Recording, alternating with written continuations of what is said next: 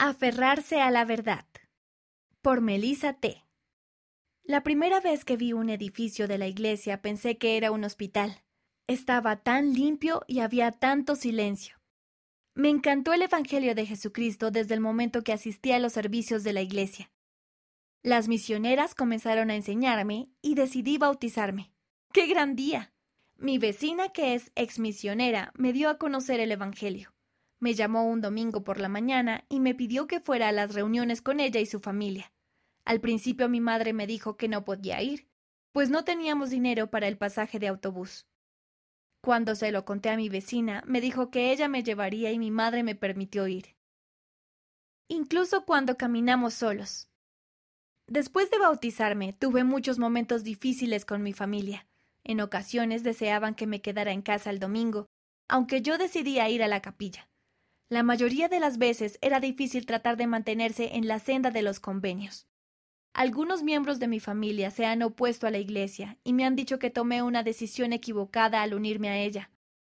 Cuando me hablan así, me vienen a la mente estas palabras. Sé que el Padre Celestial y Jesucristo viven. Sé que la Iglesia es verdadera. Esos pensamientos me han ayudado a aferrarme a la verdad. Nuestros hechos pueden influir en la vida de los demás. Cuando no entendía cómo pagar el diezmo, mi vecina me mostró cómo hacerlo. Ahora, cuando mi madre me da algo de dinero para pequeños gastos, siempre pago el diezmo. Mi familia y yo hemos visto bendiciones por ello. Incluso han comenzado a darme su dinero para pagar el diezmo. Vaya sorpresa. La mayoría de las veces voy a las reuniones sola, pero en ocasiones mi madre viene conmigo. Mi madre decidió aprender más sobre el Evangelio y lo ve como algo muy bueno aunque todavía no ha sido bautizada. La oración y la fe cambian el corazón. He visto la mano del Señor en la vida de mi familia al orar por ellos y pedir a otras personas que oren por ellos en el templo. Mis familiares han empezado a apoyarme más y ahora me alientan a ir a la capilla y a ser fiel a quien soy.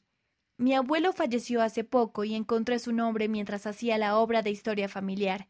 Le pregunté a mi papá si podía pedir que se efectuaran sus ordenanzas en el templo y me dijo, hazlo si es lo correcto. El gozo y la felicidad verdaderos. Leer las escrituras y saber acerca de la expiación de Jesucristo me ha brindado gozo, felicidad, paz y consuelo. Sé que mediante el sacrificio expiatorio del Salvador puedo volver a estar con mi Padre Celestial y que mi familia puede estar conmigo para siempre si algún día nos sellamos en el templo. La autora es de Vanuatu y vive en Fiji.